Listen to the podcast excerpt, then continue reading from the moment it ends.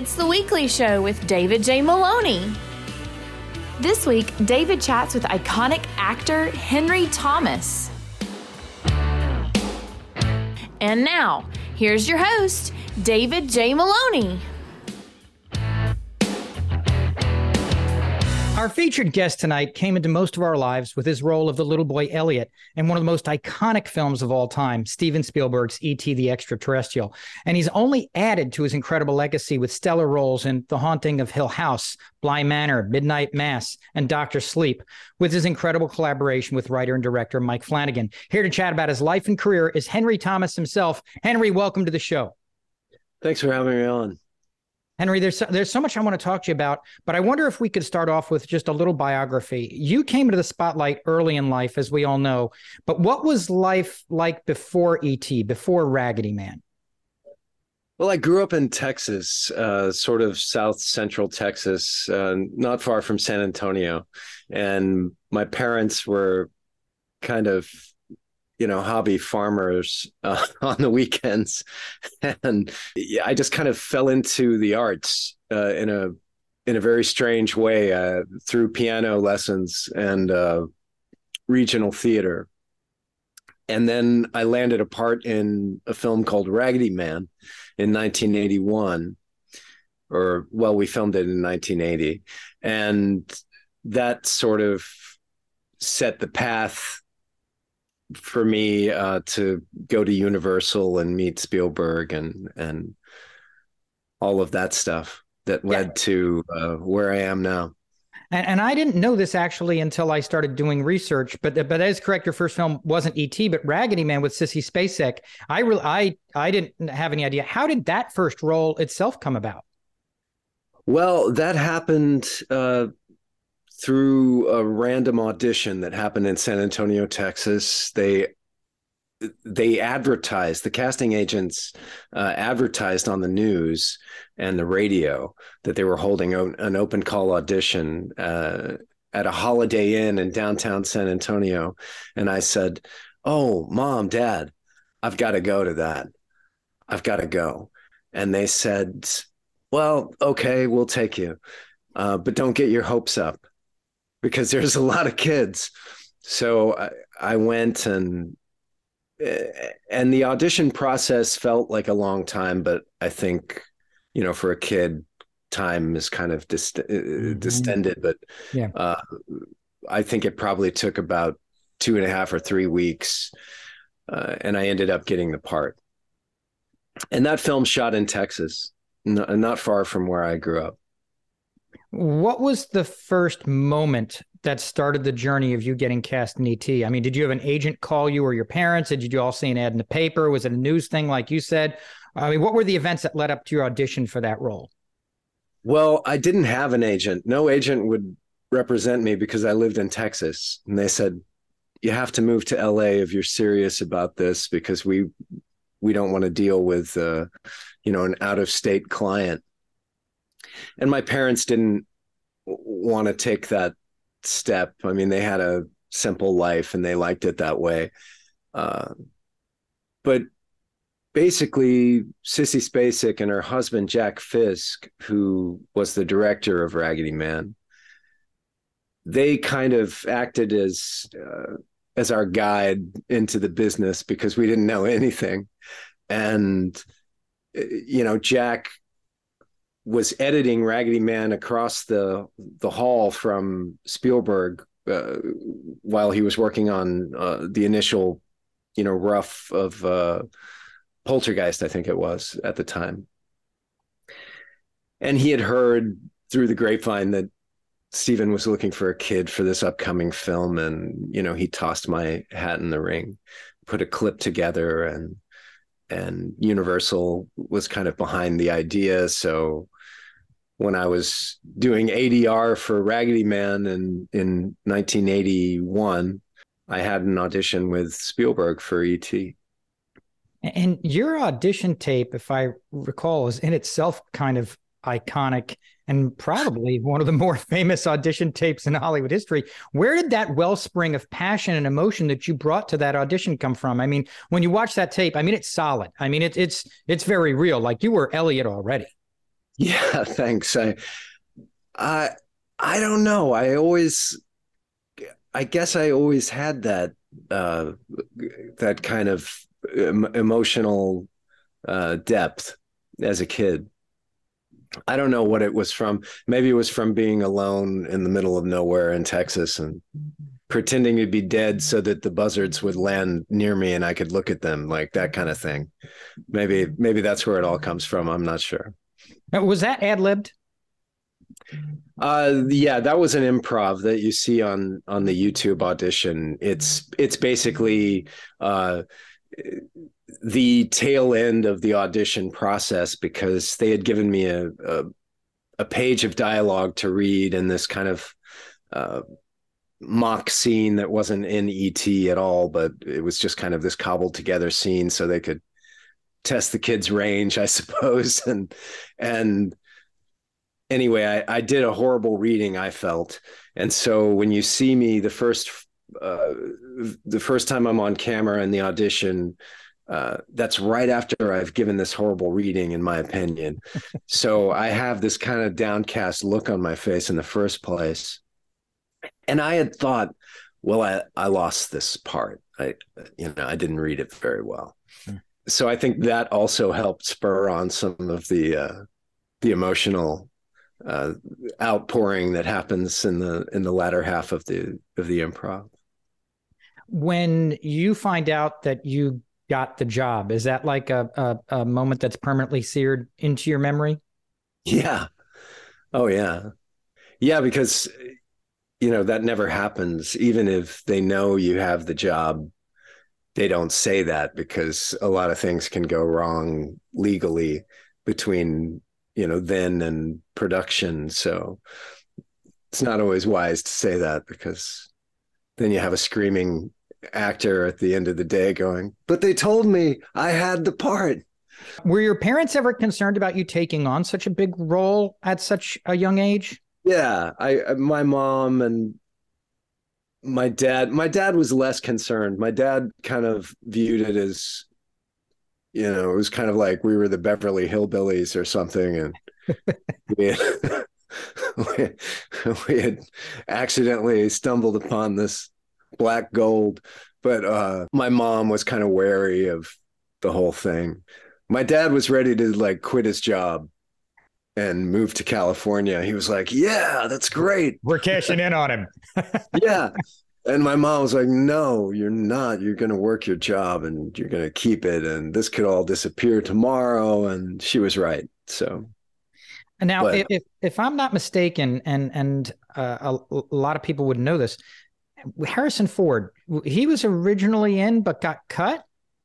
So Melissa Mathison was the screenwriter of ET, and she and Harrison Ford lived together, and you know were had been together for years, and Steven was constantly trying to convince Harrison to do a bit part in the film, and Harrison kept refusing, and finally he said, okay, well, I'll do this part of the principal in the office when Elliot gets taken into the office after releasing all the frogs. He has the, in the script, he had this conversation with the principal, and the principal was played by Harrison Ford. Very exciting day on set for me. Uh, being, and at that time, he was one of the coolest guys on the planet. I mean, he still is. Oh, and and like for me, I was a huge Star Wars fan. That was the whole impetus for me wanting to be an actor in the first place, wanting to be in films. I saw Star Wars in the theater and I thought, wow, that's amazing. People do that as a job.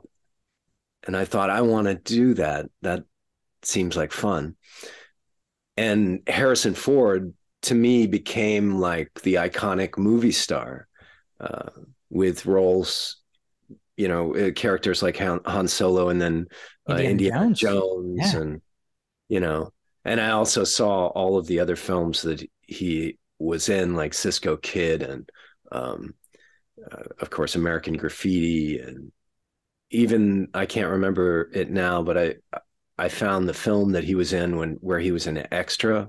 He's like a bellhop or something in the in the hotel lobby. So as a kid that was a huge moment for me and i i just uh, i was so disappointed when it wasn't in the film because i wanted to tell my friends i'm on the screen with han solo well, that makes me uh, think of a question. Those days, being a kid, working with Steven Spielberg, and on a, a, movie any kid would die for. What was your life like in that period? I mean, did your did did were you were you doing were you having to learn and go to school on set, or did you actually still go to school somewhere else? I know that you're from Texas, but I mean, did you have to go to a school? School? Did you have to learn on set? How did that work? Yeah, so the way it works when you're a kid uh, under the labor laws, uh, you work for your your to- total day will be eight hours, right? And that will be comprised of three hours of school, one hour of lunch, and four hours of filming. Um, but it doesn't always work out that way because on the days that you aren't working you might go to school for extra hours to bank hours on days where they need to uh, film and they need you more than they need anybody else and they kind of cut corners and get around the legalities of it like that like you can bank hours and use them at a later date but as a kid school was always something that I did uh, as an afterthought. Like it was always about my job and uh, making the movie and oh, school. I gotta go school. I gotta do the school thing. Um, so I uh, really take my academics as seriously as I should have. I think. The uh, uh, now I heard Steven Spielberg's kind of like a child on set in many ways. Is is that true? That is true. Yeah. I mean, he's a child in the sense that he's excited and invested in everything in a way uh, that kind of excludes anything outside of what he's focused on. Uh, and it's kind of amazing because he, I feel like he would do every job on set if he had the the opportunity to if he had the chance to uh, be an actor as well as the camera operator and the boom operator he would do it all that's yeah. a little little tarantino-esque um the, yeah but it's it's that whole thing of yeah. you know he he is completely immersed in the process and that's what he that's what he wants to do he wants to make that story come true and there's no better way to do it when you exercise that level of control in so many different areas, because that way you make sure your vision really. True. It's true. Now, um, how did he come across to you and Drew Barrymore and the other kids? I mean, how was he able to elicit such stellar performances from children? Well, you know, he had a great way of communicating uh, to kids that didn't make you feel like he was an adult talking down to you. He felt kind of like a co-conspirator. Um, you know, you were a collaborator. You weren't some kid, and you guys were doing something special together. You know, it was really cool. So when Steven would come up and give you a note, you, you know, it was to serve the story always, and we were always about you know getting getting the best of what we could get on film you know that was the goal how did you and the cast interact with et i mean was it hard to interact with essentially a puppet and make it believable especially at that young age? Or did it seem easier for that because you were because when you're a kid there's more make believe and what have you? Yeah i mean in a way you can sort of uh, gloss over certain things as a kid i think a, a, a, little bit more easily or it's more believable when a kid does it anyway. But it, was difficult for me at times because i had a lot of emotional scenes with this puppet and and i had to make I had to make that all happen, which was easy within the framework of the world because, you know, ET becomes very important to the character and vice versa. And, you know, so as an actor, I was able to do it as, as a young performer, I was able to do it. Um, but I was never under the impression that oh this is a real creature and yeah. you know but you know drew barrymore was young enough at the time that the veil between reality and fantasy wasn't quite so intact. And so she imagined the puppet as being real sometimes and would talk to him and wrap a scarf around his neck and worry about what he was going to have for lunch and things like that. Um the first time you saw the film was that at a private screening? Was that in was that in, in, a theater? Was that in the the debut of it? When when did you first see it? And what do you remember about that first time you saw it in its completed form? It was a premiere uh, in houston texas. And it was the first time i had seen it. And i saw it with an audience. And i was blown away by the audience's reaction. Because you know when you make a film it's piecemeal and it's kind of like watching paint dry and mm-hmm. especially in those days when there wasn't playback or anything like that you know it's just like a guy with a camera going okay well we've got it i think you know we'll know in a few days yeah you can't go back and look at the scene and go can let me see how that let me see what my expression looks like in that real quick whereas now you can just go back and boom they just and you look at it, you go, okay, I need to change this right now. Let's yeah. do that again. Right. Or, well, I mean, just the, the mere fact of, you know, more than one or two people being able to see what's in the frame, you know, it, it, it that was solely, you know, trust in the operator and, and, and the first AC who was pulling focus, you know, that was, you saw in dailies three days later, whether or not they did a good job. And then if they did a bad job they were fired and replaced you know. And but you might be shoot some, shooting something over again which then puts people behind well yeah it costs a lot of money right so we get it right the first time it, it's a different it's a different thing now because you know now you have a video village where anybody who can see the screen can see what's in the frame and how the shot's tracking and they can correct it and and stop it then and reset it. Yeah, it's it filmmaking has changed a bit technically. I mean, it's still the same. It's just it's the same process. It's just uh, a, a little bit more finely tuned, I suppose. When ET ship is closing in and taking off, and that John Williams score swells to its crescendo, when you're there watching it yourself the first time, what were you feeling as a kid in that in that moment? well, it's great to be a part of something like that because, um, especially to see where the audience is at that point, to see it in a theater with an audience is uh, a fantastic experience. When when you look back on all these years, you know, later, what's your favorite memory from working on that film? I have a lot of memories of working on that film and a lot of favorites.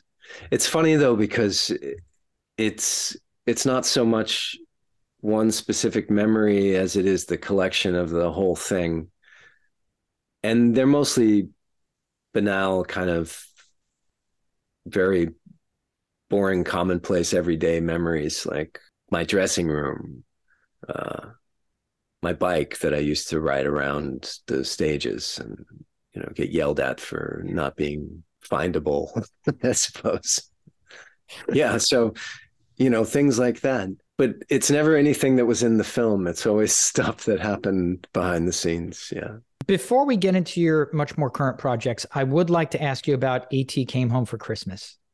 Um, oh, yeah. The, the commercial. What a, what a pleasant surprise that was for everyone when they saw that ad for the first time. You know, especially those who are nostalgic. I, I think that was what, 2019, right? 2019, yeah. How did that how did it feel for you playing Elliot again all grown up and was it as special for you shooting it as it as it eventually became for people when they saw it like the first time. And I say it because I took the time to watch it again right before this interview, and it still made me feel all warm and fuzzy inside. Yeah, well, I think, you know, I think it it it sort of it satisfied that craving for a sequel without being too indulgent and too saccharine about it. Yeah, you know, it, it was just enough, right? Yeah. And and it fills in enough blanks without uh, being too on the nose. But I think the great thing was that uh, people really responded positively about it. And that made me feel good because, you know, a lot of these things have come across my my desk uh, over the years. You know, these like big Super Bowl commercial ideas and things like that. And a lot of them were really ridiculous. And most of them were not okay, I think, with Spielberg. But this one had his stamp of approval. So I felt all right doing it because I think, you know, he's very precious about the film and he keeps it very protected. So I didn't want to do anything do anything to uh, to jeopardize that. It's obvious from looking at your CV that you never stopped working. You've always remained a working actor. But for younger people who've seen ET but have missed out on your other work, it's almost like you exploded back onto the scene when you met Mike Flanagan. Um, I know yeah. he's been building his brand for a while, but ever since Hill House came out, it's like every good horror film uh, or show that comes out he's he he seemingly has had some sort of hand in making. You have a unique perspective having worked so closely with him on so many projects. Talk to us a little bit about the man himself. When did you first hear about him? I met mike in 2014 in a general meeting but he was talking about this film that he was doing uh, ouija origin of evil uh, which is sort of a, a sequel prequel to uh, a Blumhouse movie called Ouija, which I, I hadn't seen. I, I'm, you know, ironically, I'm not much of a horror fan. I don't know much about the horror world, but I met Mike and he said, I'm a big fan of your work and I want to cast you in this uh, as Father Tom, but I want to I want to cast you in everything that I do. And I'm sitting here thinking, you know, I was about to fade into obscurity. You know, I was just probably a couple of years away from just kind of slipping off the edge of the known world. And here's this guy who wants to like say I'm his favorite actor and put me in everything. So I didn't believe him. You know, I thought he was just selling me some Hollywood line. But the part came through and I did it and I had a blast working with him. And he was the most organized director I've ever worked with. You know, like everything is lined out. He's got a shot list that he's built sets around. So I was kind of taken aback by his enthusiasm and his uh, proficiency, I, I suppose. And then he kept good on his word and he kept feeding me these parts you know every few months i would get a call and he would say i got something. Do you want to do it? And i had never experienced that before so it was kind of fun. And it's been fun working with him because he never gives me a dull um, a dull job i suppose i always have to either make something out of it or find something to um, to do with it that that kind of sets it apart. And as an actor, that's been uh, a challenge and and a pleasure to work with characters like this over the years. It's been fun. Hill House, I mean, my God, that show felt like it came out of nowhere. And then it just took Netflix completely by storm. Is that how it happened for you as well? Like what you were talking about how kind of the role came about? Yeah, well, I mean, you know, Mike had told me Mike was like, "Yeah, I want to cast you as the lead in this movie," and I said, "Well, Mike, the studio is never going to let you cast me as the lead." Well, uh, don't, don't be so sure, you know. Then a few months later, you know, it's like, "It's not the lead." But I have this role for you that I think you're really gonna like, and you can really do, you know. So, uh, you know, it was a bit of a, a funny like Hollywood shuffle, but I always I always thought it was I always thought it was admirable that Mike kept trying, you know. I mean, I kid you not. I mean, it gave me so much unadulterated uh, joy to see you killing it in that show, and I guess it just proved once again of what Spielberg saw in you all those years was correct. You know, um, so to me, Mike Flanagan is, is one of the best directors working today. And so now you've kind of worked with uh, essentially, in my mind, two royals.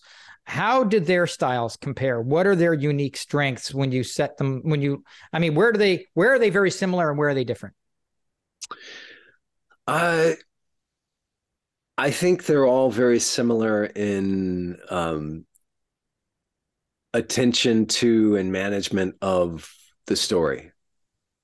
You know, being able to bridge the gap between uh, audience and uh, I suppose the the the inner voice of the characters.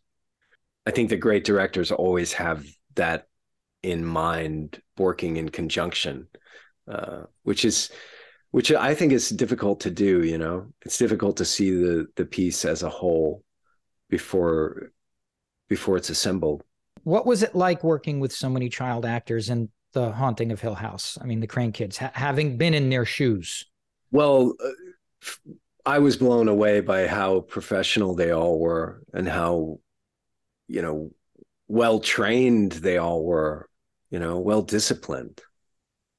I was you so have to go find them on their bikes? No no i know. I, I, well that's what i kept saying. I kept saying I, I wouldn't make it in today's world of child actors. Like these guys, they're like, you know, they're like playing instruments and, you know, like heading up their social media empires and stuff, you know, it's like I was I was never I was never of that ilk, you know, I couldn't I couldn't do that. But these guys were amazing because Violet McGraw, who uh, played young Nell, I had this two page scene with her, and she was six years old. And I thought, oh man, this is going to be a slog. Um, you know, this little girl, you know, we'll have to shoot her stuff first, and then I'll be there by myself, probably doing the rest of, you know. She was so on it. She knew the scene better than I did. Uh, she never missed a beat. She picked up her cues. I mean, she's five or six years old. I couldn't believe it. Did any of them have any idea uh, of your background of your of your ET pedigree? Yeah, they all knew. They all knew, and you know, I I gave them all um, I gave them all a gift, an ET related thing. I think I gave them a, a, a book about the making of ET um, and signed it for them all as you know as kind of a a starting gift now now you said you were never a big fan of horror films before signing on to do hill house. I've always wondered what it's got to be like to act in a horror film or show. How do you get yourself to a place where you can accurately portray the the horror that your character has seen or felt? I mean how do you how do you do that? Where does that where do you where especially if you don't come from that that genre i guess where does that come from? Where no, do you draw that from? I don't i i spend a lot of my time laughing on horror sets because you know usually like the first and second act you're building these incredibly intricate characters with you know backgrounds and worlds that they come from and you know they've got real struggles. And then in the third act you just throw it all out the window and do whatever illogical thing the script says, you know, to get to the end. But you know, it's it's kind of funny and it's ludicrous at times. So um but I think it's also kind of gallows humor, you know, because you have to deal with a lot of macabre stuff. So laughing about it kind of takes the sting out of it, I suppose. Um, you and Timothy Hutton playing this play the same character, just one year younger and one older. You both did a fantastic job of mimicking each other. How did that work? How did you guys devise that, and how did we, that come about? We hung out together for a total of about two days. We went to the aquarium in Atlanta together. We had a a rollicking good time. And we just talked. And then the next thing you know, when we were on set, he was doing a little bit of me and I was doing a little bit of him. And it all worked. I think he did more of me than I did of him because my my stuff was at the beginning of the shooting schedule.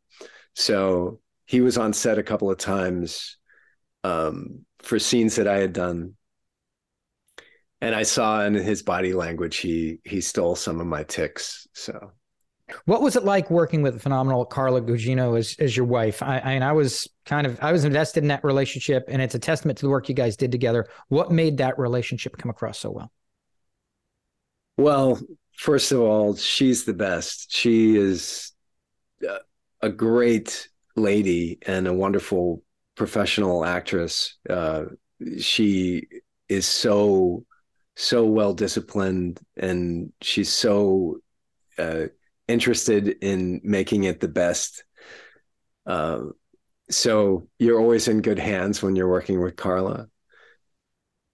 And I just, I really enjoyed getting to know her, and uh, she always is. She's kind of like um, she she's kind of like royalty. That's what she seems like when she comes on set, you know. It's like everybody kind of has an audience with her and kind of defers to her and like you know you you you just want to earn her respect but uh, at the same time you feel like she could probably kill you with her stilettos so so coming off of hill house uh, you've got to tell me what it was like getting the call to work on Doctor Sleep. I mean, you were tasked with the with with accurately portraying one of the most iconic characters and roles in cinema history, that of Jack Torrance uh, in The Shining. How did that role come about? That was another one of um, Mike Flanagan's phone calls saying, "I have two parts for you." Now, there's one that only works for a day, but I think it's pretty iconic. Uh, but I understand if you don't want to do it. That's how he snares me. He says, I understand if you don't want to do it. And then I say, well, wait, why wouldn't I want to do it?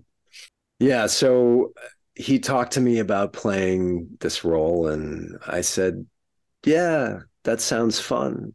And, you know, as long as we're not doing a send up of, of Jack Nicholson's performance or doing a Jack Nicholson impersonation, uh, and you know he of course did not want to do that. What did mike ask of you when trying to explain what he wanted? I mean how did he try to direct you in in those scenes? Well i, I think mike was dialing me back a lot because i think i was i was making more definitive jumps into jack nicholson and into lloyd and into delbert grady and it was like because it's the most work I've ever done for one day of work. Like I had to shave my head a month ahead of that and do a bunch of wig fittings. And I only had really two scenes. So I had worked on these scenes for a month and I had sort of i guess extrapolated like too much i had like done too much preconceived notions of yeah like oh this is where he is now and here he is and you know so i got to set and mike was like no no no no no no we're doing this and this and you know it's i i was really happy with the with the scenes, and it was fun. And a lot of people didn't even realize uh, that it was me. And you're talking about, I mean, because you had you were finding yourself back with so many co-stars from Hill House, you know, for The Haunting of Bly Manor, Midnight Mass. I mean, you had a lot of the same co-stars, right? A lot of the same, yeah. Um, but I didn't really uh, work with them on uh, on Doctor Sleep very much. You know, it was uh, I was just in and out. It was just because it was like a couple of days there. But you know what though, it it still feels like a lot of the great directors do this, having kind of a, a group, core group. You know, when you look at uh, Scorsese, when you look at Tarantino, when you look at you know there are certain people that you know that certain they like to use a lot of the same same people. I mean, heck, how many Harrison, how many how many Spielberg movies has Harrison Ford been in? You know, it's true. Yeah, yeah, and it's it's nice, and I understand it. You know, you you you kind of it's you approach it like I'm going to get the right tool for the job, and I understand how this guy works, and that woman uh, brings this to the role, and you know, it, it's it's great. I understand it as a director, and it's fun as an actor to to know the performers that you're working with and and have a chance to work with them in different in different characters? Does does it make life easier as an actor? I mean does that established relationship help you to be your best or does it somehow i mean i i can't think how it would take away but maybe? I don't know. Uh, no i think it it it does help. You know it it takes away the getting to know you hour or you know the surprises of oh i did a scene with this guy and this is the way they work and you know i'm it threw me or something you know i mean it happens. So so it is it is nice to to work with the same people especially if you like them. And and luckily all of the people that flanagan usually hires are are good good actors but also pretty decent folk usually. So with, with Midnight Mass, um, almost like having a religious experience watching that show. Um, yeah, y- you were in on some of the monologues that uh, Linklater so powerfully gave. What did you think of his performance and what he was able to deliver there? Well, I, he was fantastic in that role, um, and it was so much to do it was so much to remember and and so much performance you know. And he did a lot of those big speeches uh, you know back to back in the same day. Um, you know i sat in the church for most of midnight mass like as a you know featured extra uh, most days and so I got to see a lot of uh, a lot of his work, and uh, I was very impressed. I mean, we all were very impressed. Did, do you ever have like, holy crap, I'm feeling things right now moment like so many of us did watching? Like, I mean, does it, if, I mean, when you're actually in it and somebody's doing something like that, I mean, obviously it's designed to evoke certain emotions, people watching it on film, but can, do you have moments where somebody's giving such a performance that you that actually evokes the same emotion from you as an as as an actor or just as a person, literally on set? Oh, for sure, yeah. And it's great when you have speeches like that that you can see because it really, you know, it's an it's an unadulterated performance. Um, and so it helps you draw too, right? It helps you draw. Yeah, oh yeah, for sure. Yeah, and it's all happening at once in real time, which in film you don't get that a lot so it, it's it's nice and you know mike flanagan he really really uh he loves a speech you know he loves a monologue so we we have an opportunity to do a lot of that kind of stuff and in in most of his productions but midnight mass was particularly heavy on that of your many collaborations with Mike at this point, do you have a favorite, or is it kind of like picking between children? Or Hill House is my favorite. uh, in, in terms of the total project, like how it how it turned out. Um, I love the story, and I think the performances are all great, and it's fun. And my personal favorite character that I've played is uh, Lord Henry Wingrave from Haunting of Bly Manor. He was the most fun that I've had. Uh, and my character in the upcoming Fall of the House of Usher was a lot of fun to play. So, wrapping us up, this year, I believe, marks the 40th anniversary of ET. And I understand yes. you were recently reunited with Drew Barrymore, Dee Wallace, and uh, Robert McNaughton. When was the last time you'd all been together like that? Before this year, the last time we had all gotten together was at the 20th anniversary for ET uh, at the Shrine Auditorium in Los Angeles, where John Williams conducted the orchestra live uh, with the with the film, and that was a wonderful. Do you ever get emotional thinking back to those people that experienced those those those memories? I mean, it feels like they're all kind of my family, you know. They're all some kind of cousins uh, once removed but we we keep in touch and we see each other at these weird events every so many years like weddings and like like like with with normal families with weddings and funerals i guess. Yeah um, yeah it's like oh, um, well the reason why i ask is because i wanted to ask you if, if hill house or anything else was able to top that et experience or or because of it being what it was you know it, if that's always going to be the, the most cherished thing or have other things come up you know or well, or are they just like i said picking between trying to pick between children in a way it is picking between children but it's also what the audience finds i think that's that's really the the key deciding factor because now I experience uh, a younger generation of fans who know me from Hill House and don't realize that I'm the guy from ET. Yeah. You know, or they put it together after the fact.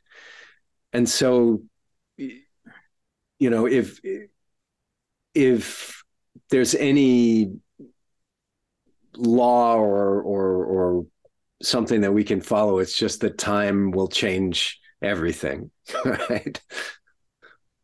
So, do you have any new projects in the works right now? Uh, I have a couple of things, uh, some independent films that I'm doing in the first quarter of of next year, and I have, uh, you know, Fall of the House of Usher. Mike Flanagan uh, is going to be released on Netflix at some point. I don't know when um, next year in 2023.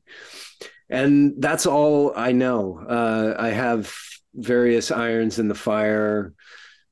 You know, I have a book that I I wrote that was published in 2019 uh, that's being printed in in paperback this year. Um, it's called The Window in the Mirror. So you can pick it up if you like The Lord of the Rings or Game of Thrones. It's sort of of that ilk.